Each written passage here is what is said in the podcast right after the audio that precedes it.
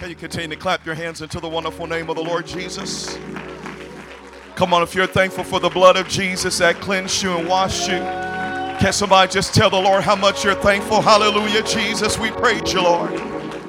Your blood flows red. It's made me white.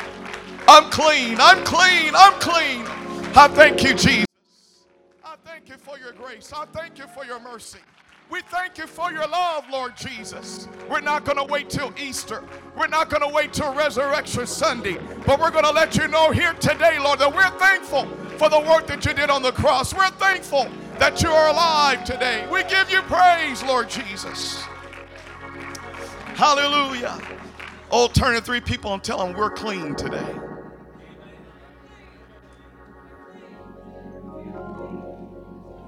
Hopefully, you were able to say that with confidence. But if you were not able to say that with assurance, I'm happy to tell you that before you leave this place, you can leave saying, I'm clean. Because of the blood of Jesus Christ. Amen. While we were making our way down from Michigan, we've been in Michigan for a couple weeks, and and um, we were making our way down. We stopped in Indianapolis and then drove in here to St. Louis Metro East, and while we were making our way down um, 70, there was a bad accident, obviously, that rerouted our trip, and so we we dropped down at Effingham, got off at Salem, and began to make our way across until we came to O'Fallon. But while we were making our way across from from Salem we drove through a town called Carlisle. And Carlisle is special to me. I don't think I've ever taken my kids there. Uh, but if I remember correctly, my wife and I, I think that's the first time we had been there in a long time. But Carlisle is special to me is because it was the first place I preached revival. I was still in Bible school in St. Louis, and um, I was asked to come preach revival there, my wife and I. Uh, and just never forget what the Lord did in that revival. Some wonderful things. You know, back when I was younger, I was more idealistic. And, uh, you know, there was zeal, but there was a whole lot of knowledge, even though I was in Bible school. And so I just believe that God can do anything. And so I would just try to step out in faith or in foolishness. And, uh, but there were some things that the Lord was doing back then that I'm not. Uh, I'm not used by God in that way as much as I used to be when I was younger. But I would just, man, I just stepped out in faith, and I still believe in the gifts of the Spirit. And um, but in that revival, I just remember that because of the instructions of my wife's pastor, Brother Urshan, he said, Ethan, in our organization, if you're using the gifts of the Spirit, people will try to use you. They will try to misuse you. So he said, You just preach the word and you just wait till the altar. And so in that revival, I remember I had been there a year before, had preached and had stepped down the gifts of the Spirit, probably, you know, fumbled everything. I'm not a, I, I'm not, I, your spirit just put me in check, Sister Frost. But, uh, and so, um, but anyhow, in that revival, I just simply preached the word. And I got in trouble in that revival. I got in trouble for just preaching the word. But the Lord allowed me to hear a conversation. I'll never forget this. Your father was a great evangelist and a pastor, but I remember hearing somebody's conversation. And they were criticizing us, and it wasn't because I had an issue with anybody, but I heard word for word. And so I'm saying all this to say this. The Lord gave me a message for Sunday morning. He said, I don't want you to, to try to operate in the gifts. I want you just to preach about the blood. And I'll never forget what I was, I preached one of the shortest messages I ever preached. My kids were like, Dad, you need to go back to those days. and uh, I'll never forget preaching about the blood. And I didn't even get finished with my message when the man came down the middle aisle, walked down to the altar while I was still preaching. And the blood of Jesus began to work. And the Lord began to cleanse that man. And before it was all said and done, he was baptized in Jesus' name and filled with the Holy Ghost. I told you that long story to tell somebody that there is power in the blood.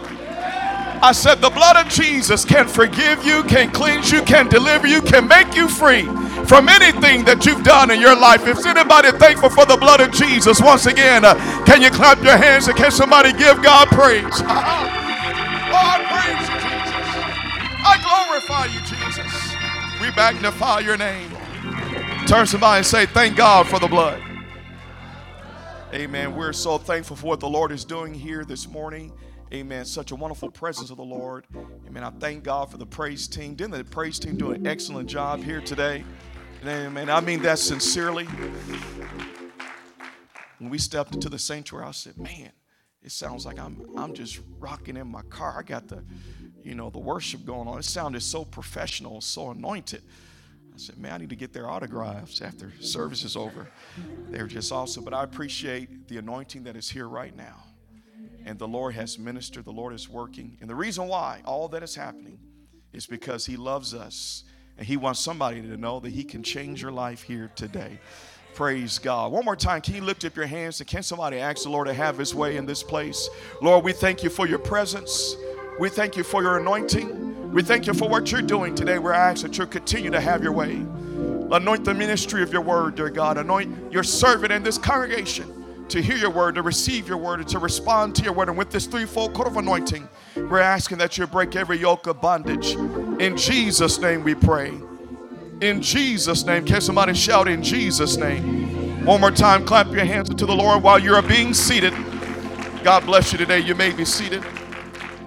Amen. We love and appreciate your pastor, his precious wife, brother and sister Sabochi. We give them honor here today. We thank God for this wonderful couple, their genuineness, their authenticity, their walk with God. And we are so appreciative of their love for us and for this congregation. How many of you appreciate Pastor and Sister Sabochi? Amen.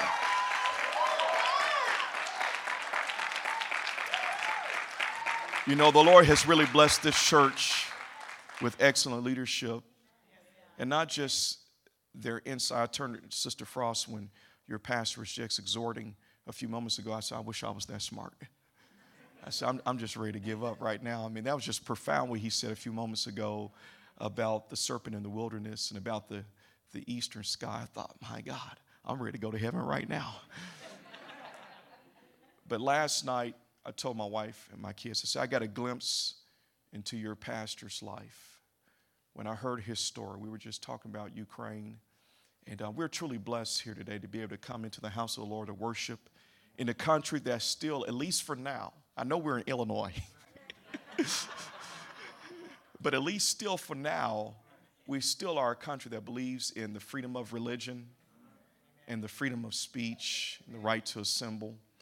And uh, we're truly blessed. There are those that are in Ukraine who do not have the opportunity that we have today to be able to worship God. But while I was listening to your pastor share his story, amen, I, I realized there's somebody who, who can relate in more than just seeing things on the screen, reading it on our phones, but somebody who lived it and has a testimony. And I just appreciate the life experiences of your pastor and his wife and their walk with God. If there's anybody that can question God, your pastor could do that. But here he is leading this congregation because he knows that God is real. Once again, can you clap your hands and thank the Lord for your pastor and his wife? Amen. And to all the wonderful leadership of this church, I give all the ministers honor. Amen. Our friends, those that are here, those that are getting some R&R. Just appreciate this wonderful leadership team. Sister Switzer, give you honor. Amen. We were in Michigan. there There's some people asking about Sister Switzer. How are you doing? But we give you honor. Can we give Sister Switzer and all this wonderful leadership team? We appreciate each and every last one of you. Praise God. And to all of our guests that are here today, whether you're here in person or watching online, we thank you for being here. Can we give all of our guests a wonderful hand clap here today? Thank you for joining with us. Praise God. You know, the Bible says that with God, all things are possible. Does anybody believe that? Does anybody believe that with God, all things are possible? If you believe that, can you just wave a hand towards heaven? Ladies and gentlemen, I come to tell somebody here this morning if you believe that with God all things are possible, then it does not matter what your sickness is. It does not matter what your disease is. It does not matter what your situation is. With God, uh, all things are possible. Our God is still a healer. I said, Our God is still a miracle worker.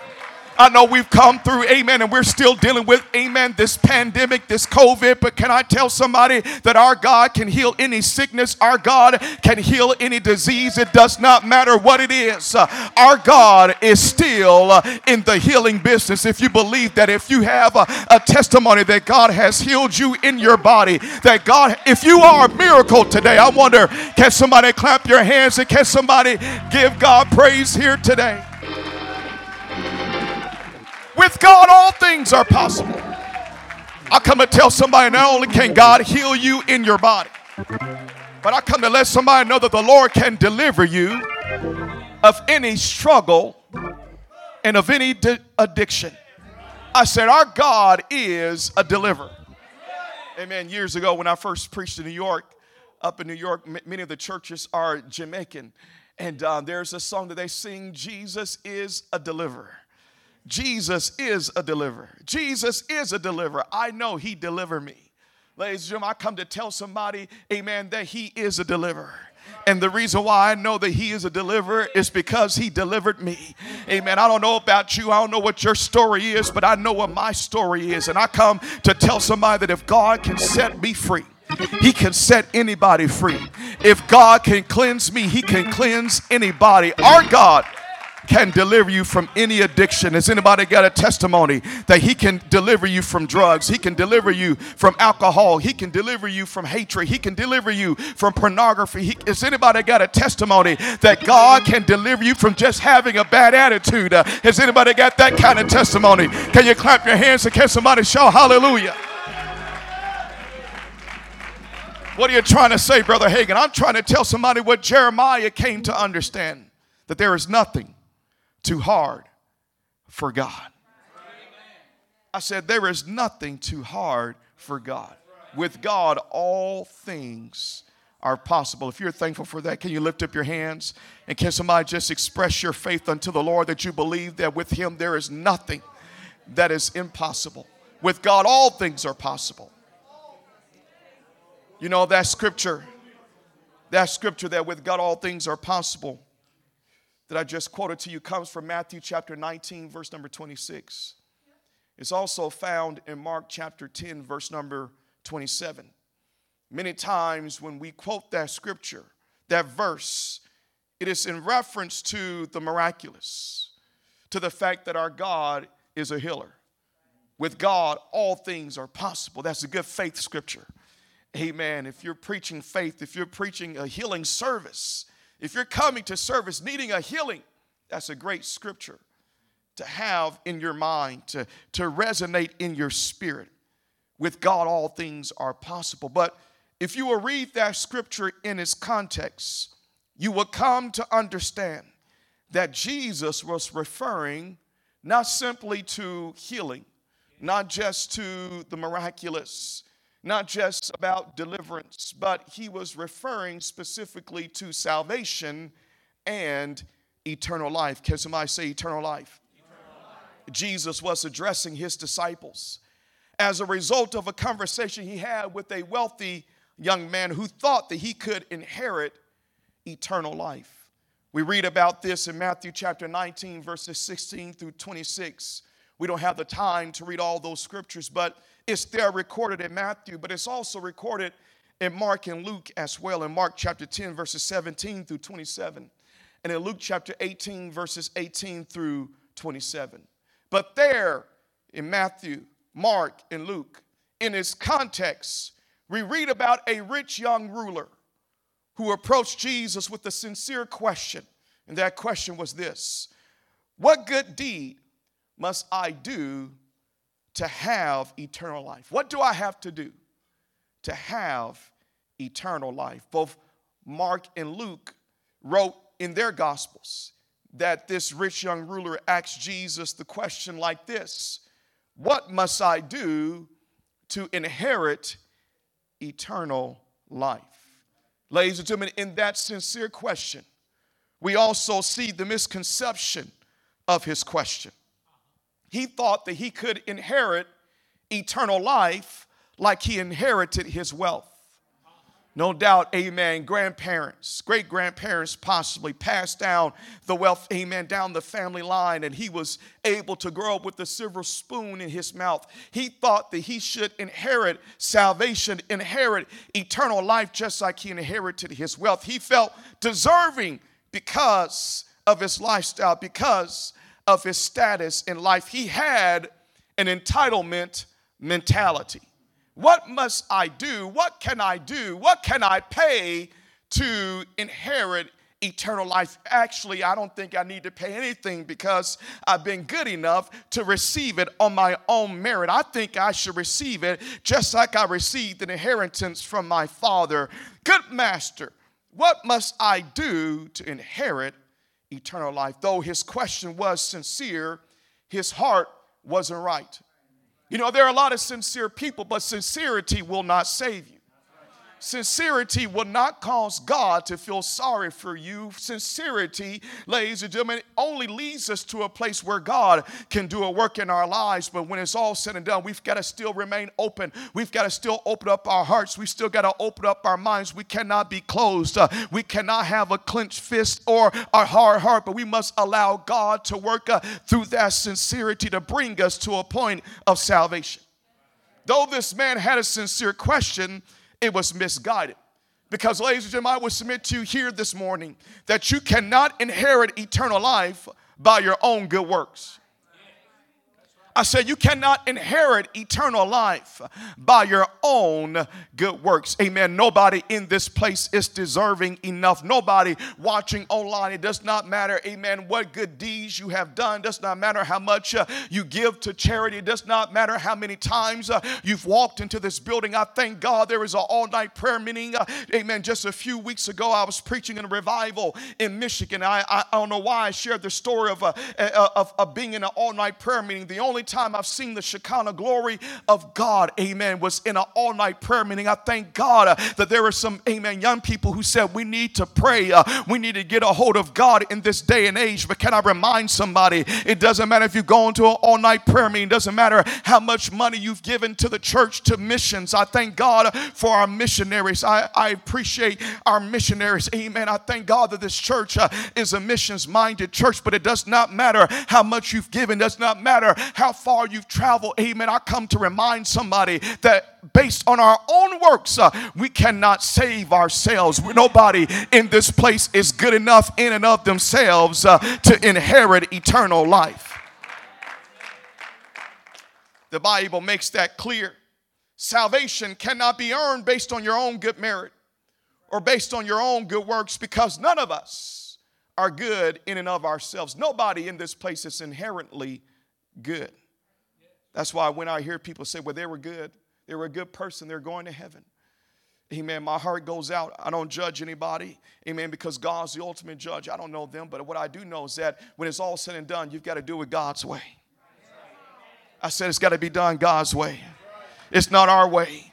It doesn't matter how good somebody may seem. The Bible tells us, amen. matter of fact, the Apostle Paul, quoting from the Psalms, wrote that as it is written, there is none righteous, no, not one. There is none that doeth good, no, not one. For all have sinned and come short of the glory of God. The Apostle Paul also wrote in Ephesians chapter 2, verses 8 and 9. He said, For by grace are you saved through faith, and that not of yourselves. It is the gift of God, not of works, lest any man should boast. Amen. The next scripture says, For we are God's workmanship created in Christ Jesus unto good works, which God has before ordained that we should walk in them. I'm not here to say that we should not do good deeds. Uh, amen. When God saves you, He saves you unto good works. There are some people that say, Well, I don't have to live that lifestyle. I don't have to, amen, act that way. I don't have to, amen, talk that way. I don't have to walk that way. I don't have to live that lifestyle. But, ladies and gentlemen, when God saves you by His grace, uh, He saves you unto good works. But we cannot be saved our own way. Amen. When the Bible talks about works, amen, the Apostle Paul was writing from the context of the law, amen, the ceremonial law, the dietary law, but God's moral law is still in place. But there were those who thought that just because they were circumcised, just because, amen, they didn't eat a cheeseburger, just because they didn't eat any ribs, just because they didn't eat any catfish, praise God, I'm getting hungry right now. Those things were an abomination according to the dietary law, but thank God for the blood. Thank God the Lord has done. I come from Memphis. Our ministry is based in Kansas City. We like barbecue. My Lord, the first thing we had to eat was Sugarfire. I walked in Sugarfire, saw, amen, your relative, amen, and I, I just, I said, I know I'm in the right place. This is God's country. I, I saw Sugarfire and somebody with the Cardinals hat on. I said, Thank you, Jesus. I'm no longer in Michigan. I'm in the right part of Illinois. God help you, Cubs fans. But based on the law, you couldn't have a cheeseburger. You couldn't have ribs. Amen. There are those who thought that because they were eating kosher, they were righteous in and of themselves. And Paul had to explain to everybody and say, hold on now.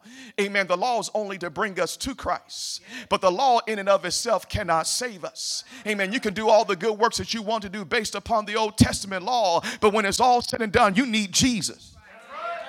I said, when it's all said and done, if it was not for the work that Jesus Christ did on the cross, uh, if he had never laid down his life in the Garden of Gethsemane, if he had never, amen, been nailed to the tree, if he had never, amen, been buried in the tomb, if he never came alive again, uh, then everything that we're doing today would be in vain. But, ladies and gentlemen, uh, because Jesus Christ died and came alive again, because God, amen, is able to look through the sacrifice of his manifestation in the flesh and see the work of his son. Uh, he is able to look through us no matter what we have done, uh, no matter how many times we have lied, uh, no matter how many times we have stolen, uh, no many times, amen, you've cheated on your taxes, uh, no many times, amen, that you've done somebody wrong, uh, amen, no matter how many times, amen, you've committed, amen, immorality, no matter how many times you have blasphemed the name of God, the Lord looked past all of that and he looked at the cross. he saw you through the cross, and because of his grace, because of God's favor today, because of the blood, because somebody was willing to have faith uh, in the work that Jesus Christ did for you. Uh, we are able to experience salvation. Uh, we are able to be forgiven. We are able to be cleansed. We are able to be washed by the blood. We are able to take on His name. We are able to be filled with His Spirit, not because we are worthy, not because we are deserving, but because He is worthy. Is anybody thankful for what Jesus Christ did? For you. Uh, if you are able, I want to can somebody stand to your feet? Uh, can you put your hands together and can somebody glorify the name of Jesus?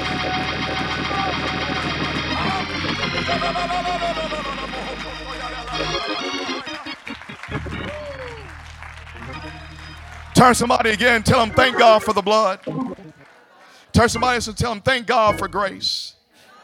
Amen. The Bible makes it clear you maybe see that the only way you and I can be saved is by faith in Jesus Christ and the work that He did on Calvary when He died on the cross.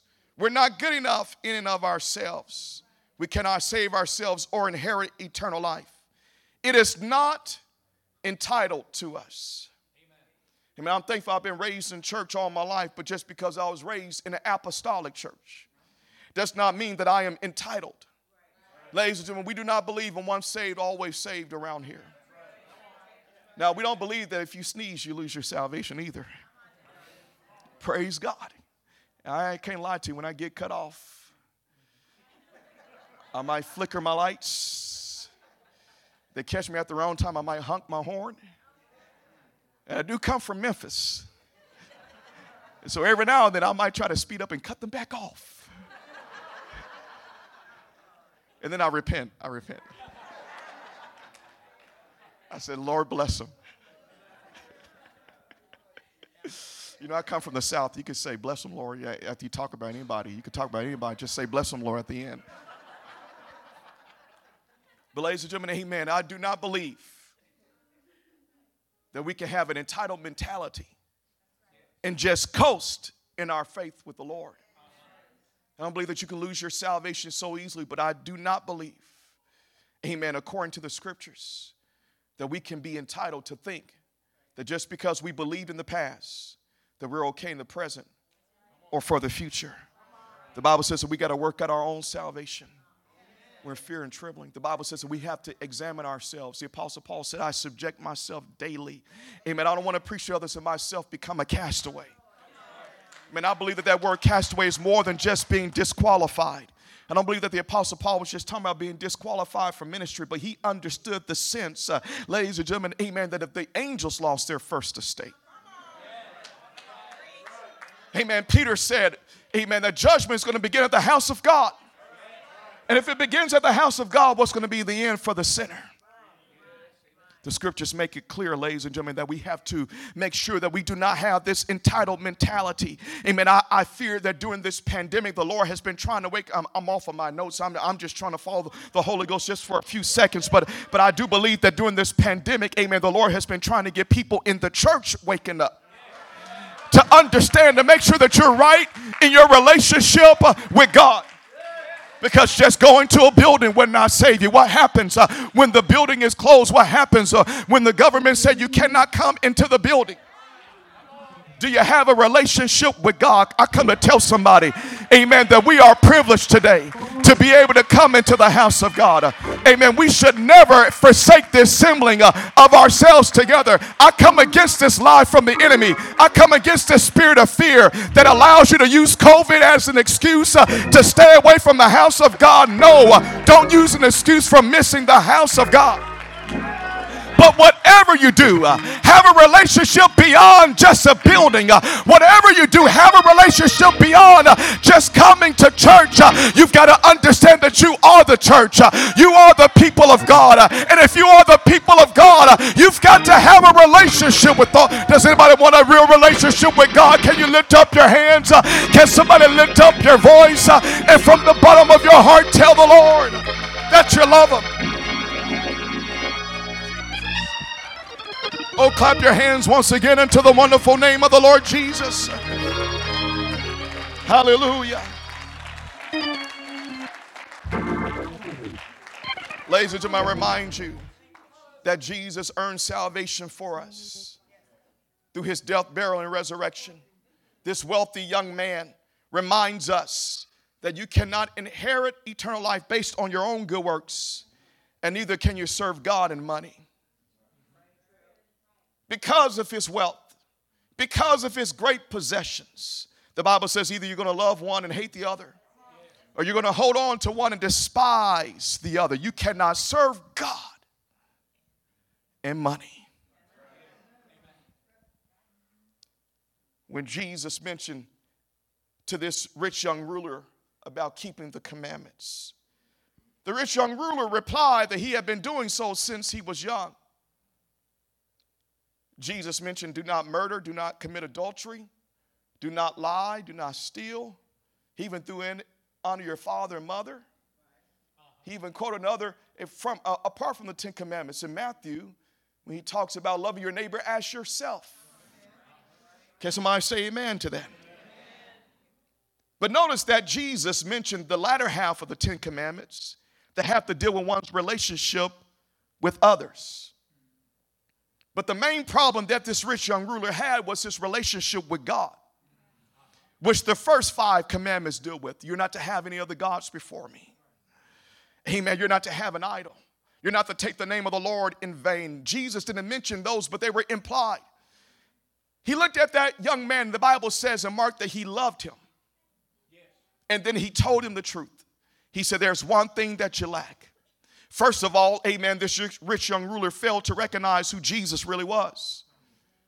When he said, Good master, Jesus, there's only one good, and that's God. And that rich young ruler looked at him and said, um, You're not God, you're just a man. So he just called him master. He didn't realize who Jesus really was. I come to tell somebody he's more than just a man. He is God manifested in flesh. He is the only good. He failed to recognize who Jesus was. And secondly, he wasn't willing to forsake all and follow Jesus. When he walked away sorrowful because of the great wealth that he possessed, and when he chose the riches of this world over eternal life, Jesus said to his followers, He said these words to his disciples, and this is my message here today. from Matthew chapter 19.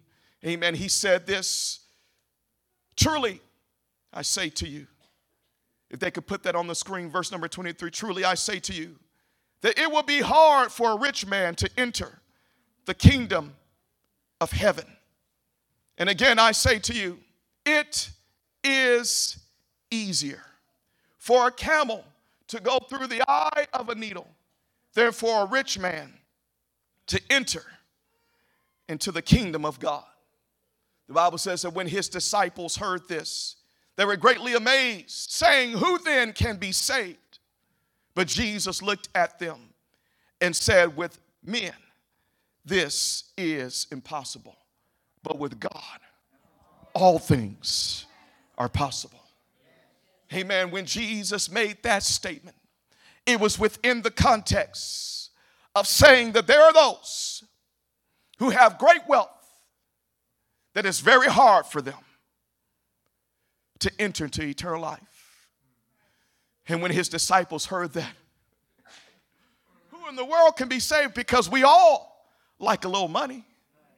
We all would like to live a, a, at least a comfortable life. Amen. When they heard that, they said, Who in the world can be saved? But he said, Hey, I wasn't saying that they cannot be saved. Because with men, this is impossible. But not with God, because with God, all things are possible. There are some who have misinterpreted what Jesus said, saying that those who are rich and wealthy cannot be saved. But, ladies and gentlemen, that's not what Jesus said, and that's not what he was saying. He did say that it would be hard for a rich man to enter the kingdom of heaven and that it is easier for a camel to go through the eye of a needle than for a rich man to enter the kingdom of God, which was proverbial language. But Jesus wasn't saying, amen, that those who are wealthy could not be saved. I said Jesus wasn't saying that because that would be discouraging and disheartening to all of us because who doesn't want, amen, to, to have some money? Who doesn't want, amen, to live a comfortable life? So Jesus wasn't saying uh, that you cannot be saved if you have money and wealth. Matter of fact, Jesus clarified what he meant when he said, Children, how hard it is for those who trust in riches to enter into the kingdom of God. It's not money in and of itself, it's a love of money that's the root of all evil. It's not so much riches, but it's trusting uh, in riches. Ladies and gentlemen, I come to tell somebody in this house uh, that you don't have to struggle financially in order to be saved. There are those who believe, amen, that we've got to remain on the other side of the tracks. And we got to remain Pentecostals and we got to struggle financially in order to make it to heaven, but that's simply not the case. Can I remind somebody that Pentecostals, how you pronounce it, amen, it's a little bit more worth than a penny. Penti means 50. At least we're worth 50 cents. Praise God. I come to tell somebody you don't have to struggle. God desires to bless his people. God wants to open up the windows of heaven he desires to pour you out a blessing. There's nothing wrong with you enjoying life. There's nothing wrong with you enjoying, amen, the blessings of Almighty God. Now, don't worry, I'm not here to preach prosperity gospel. No, don't. You don't have to struggle financially in order to be saved. But neither can you trust in the security of money and wealth for your salvation. Ladies and gentlemen, because of what is happening and transpiring in our world today. Oh. Amen. I preached it last Sunday. Amen. I talked about it last night with Pastor Sabochi. And I, I, didn't share specifics, amen, with, with you, Pastor Sabochi, but the Lord did give me a vision in 2020 at the beginning of 2020 before the pandemic hit. And then the Lord just last month gave me another vision. Praise God. I'm not a, a, a dreamer, I'm not one of those that have visions, but I can come to tell somebody here today that because we live in America and the security of this country, we think that we're going to go unscathed. But I'm telling somebody right now that everything that can be shaken will be shaken. And if your trust is in finances, uh, if your trust is in the economy, if your trust is in government, and I'm not anti government, but I'm telling somebody in this place, uh, if you do not have, amen, a trust in Jesus Christ, if you're not totally dependent on Jesus Christ, you're going to be shaken. Uh, can I remind somebody that you must totally be dependent on Jesus uh, if you want to be saved?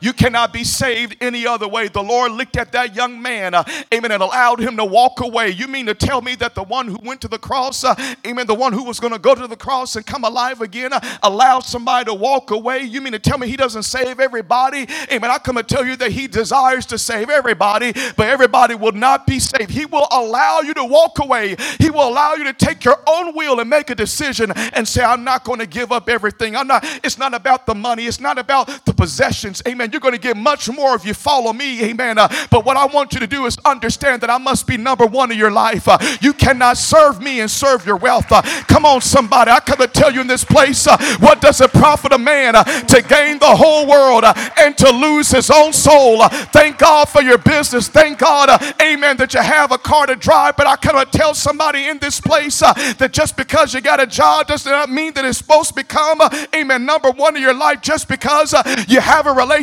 with somebody that you love does not mean that they're supposed to be number one in your life. Just because you have some gifting and some talents, just because uh, you have a future, just because uh, you have a career, does not mean that it's supposed to be number one in your life. Religion uh, is not to be number one, Jesus uh, is to be number one. I come to tell somebody in this place, uh, you've got to be totally dependent on Jesus uh, in the days that we live in. Uh, nothing else is going to do. Uh, you can't make it any other way. Uh, you've got to make sure that you have a relationship with Him. Can somebody lift up your hands towards heaven? Can somebody lift up your voice right now? Ikata ya la la la la la la la mohoko ya. Shanda ya la la la moho sondo rabakaya. Shanda ya ya la la la mohasanda ya ya la la mohoko ya. Come on, somebody. If you know you're not saved, you need to be saved today. If you know you have not repented, you need to ask God to forgive you. If you know you have not yet been baptized in Jesus' name, today is the day to be baptized in His name. If you've not yet received the wonderful gift of the Holy Spirit uh, with the evidence of speaking in tongues, uh, God wants wants to fill you with His Spirit. Uh, having a relationship with Jesus Christ means more than anything else in the world. Oh, God.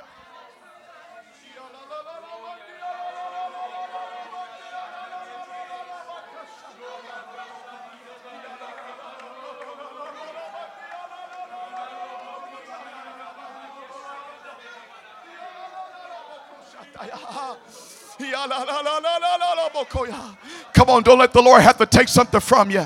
Somebody needs to surrender it on your own will. Uh, come on, what is it in your life that's keeping you from having that relationship that you need with the Lord? Uh, what's keeping you back from praying? Uh, what's keeping you back from your Bible reading?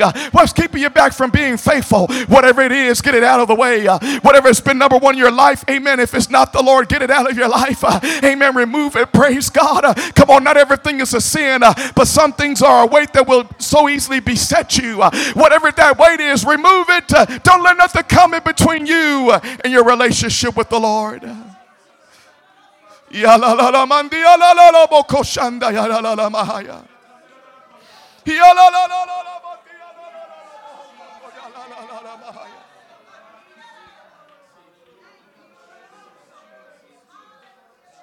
Oh, stand with me all over this house. Hallelujah. I come to remind all of us here today that Jesus wasn't saying that if you have a little money and a little wealth or a lot of it, that you cannot be saved. Here in America, some of the poorest among us are wealthier than many of those who live around the world. So we will all be in trouble here in America if that was the case that being wealthy can keep you from salvation, of us would be saved. So Jesus wasn't saying that those who are wealthy cannot be saved. But what Jesus was saying, and this is my message today, that it may not be easy, but it's possible. Somebody, if you don't hear me say anything else, somebody hear me right now. Salvation is possible, though it may not be easy. When his disciples asked the question, Who then can be saved? Jesus looked at them and said, With men, this is impossible, but with God, all things are possible. Can I tell somebody in this place that there are some people that you may think that God cannot save? That they're too far gone that Christ cannot reach them. But the Bible says that Jesus is able to save to the uttermost those who come to God through him. I come to tell somebody in this place that you may feel like, or there might be somebody that you know that you would think that they're out of God's reach. But can I remind somebody that He is able to reach those who are far out and those that are near? He's able to reach to the uttermost and save completely. So it doesn't matter how wealthy you are or are not. Doesn't matter how educated you are or not. It doesn't matter, amen, here today, how gifted, how talented you are or not. If you are poor in spirit, you can be saved. If you will humble yourself, take up your cross, and follow Jesus, you can be saved. Because there is no sin that He cannot forgive. There's nothing too th- dirty that He can't make worthy. He can cleanse you of it. There is no one who comes to Him that He will turn away. There is no one that He will not fill with His Spirit. If you hear a voice, if somebody tells you that you cannot receive the Holy Spirit, it's only because of tradition or it's the enemy speaking to you. Because there is nobody the Lord does not want to fill with His Spirit. Somebody said, Well, preacher, what about the unpardonable sin? What about blaspheming the Holy Ghost? If you blaspheme the Holy Ghost, you would not be here today. I said, You wouldn't be here right now. And there's a great evangelist, Brother Nick Mahaney, whose father was a tremendous evangelist. Brother Charles Mahaney was one of the greatest evangelists. Brother Nick Mahaney went away from God, backslid. He got so far out there, he got into the occult. One particular time, he, it's his testimony, not mine, but he, on his mother's porch, he asked his mom, What are you crying? And she said, I just want to see you back in the house of God. And he stood on his mother's porch and began to curse the name of Jesus and everything that he had been raised that he saw. Ladies and gentlemen, a lot of people would thought, think that he's gone too far. But Brother Mahaney didn't go too far for God's grace. In the prison cell, the Lord got a hold of him. Amen. He restored him. And now today, Brother Nick Mahaney is like his father, preaching the gospel, seeing people baptized and filled with the Holy Ghost. Amen. I was preaching revival. One of my first revivals I preached in my home, my former home church in Memphis. It was in downtown Memphis. We had a ministry to the homeless. Amen. There was a young man who had been raised with a silver spoon in his mouth. His parents owned a lot of property in northern Mississippi. They sent him to Paris, a culinary school. He blew it all on drugs. You know, I grew up in the hood. He grew up with having many properties. And he's still wealthy to this day. You wouldn't even know it. Wouldn't even know it. But when God saved him and delivered him, it was on a Wednesday night, he got the Holy Ghost. He danced all over me. I was in the altar praying. I was like, who in the world is kicking me? They're rude. And God was filling Hall Bridgeforth with the Holy Ghost. The Hall Bridgeforth started a ministry downtown reaching the homeless. And it was great to see people, uh, uh, homeless people, come and sit right next to the millionaires in our church. Amen. We believed in a multi economic church that God can save those from all walks of life. Praise God. I pray that God will give this church some millionaires. Amen. And so, Hall reached, I'll never forget preaching downtown revival, our downtown church.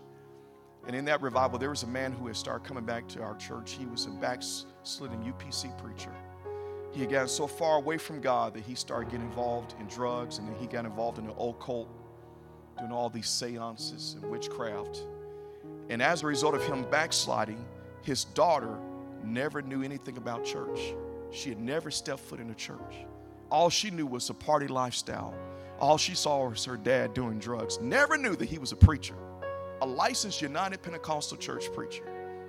All she knew was witchcraft and drugs and partying. But when he came back to God, Brother Nichols, amen.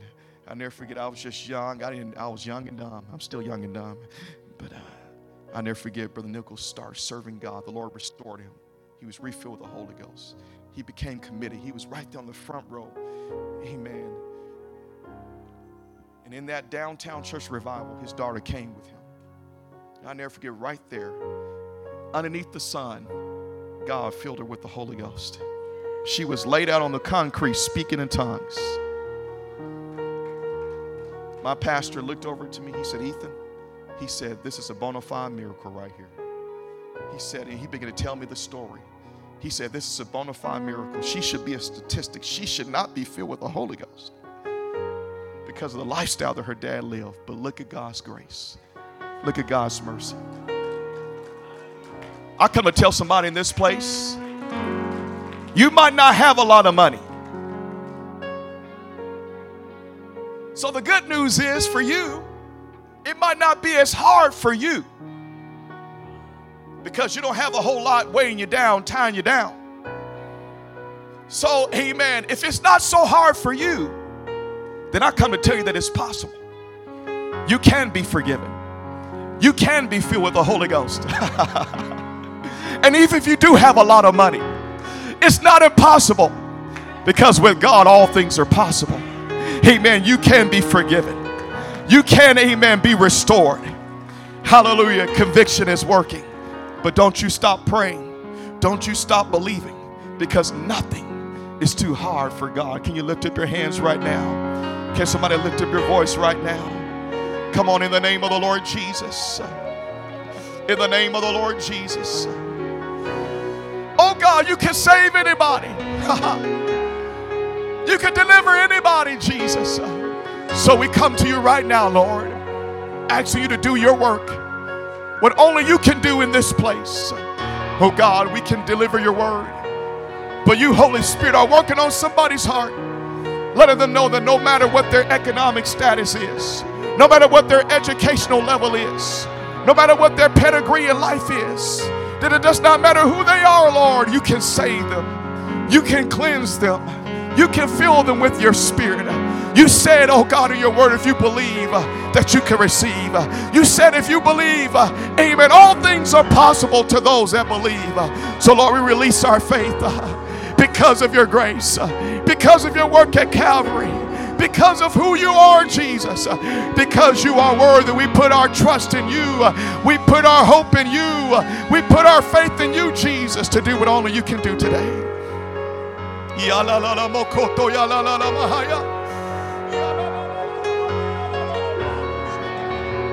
In the name of the Lord Jesus, come on, somebody release your faith right now. Come on, somebody open up your mouth right now and tell the Lord that you trust Him. Come on, tell the Lord that you believe in Him. Come on, somebody recommit to the Lord today. Come on, that's it, somebody. Whatever you got to give up. Oh God, I will forsake all. I will take up my cross and follow you.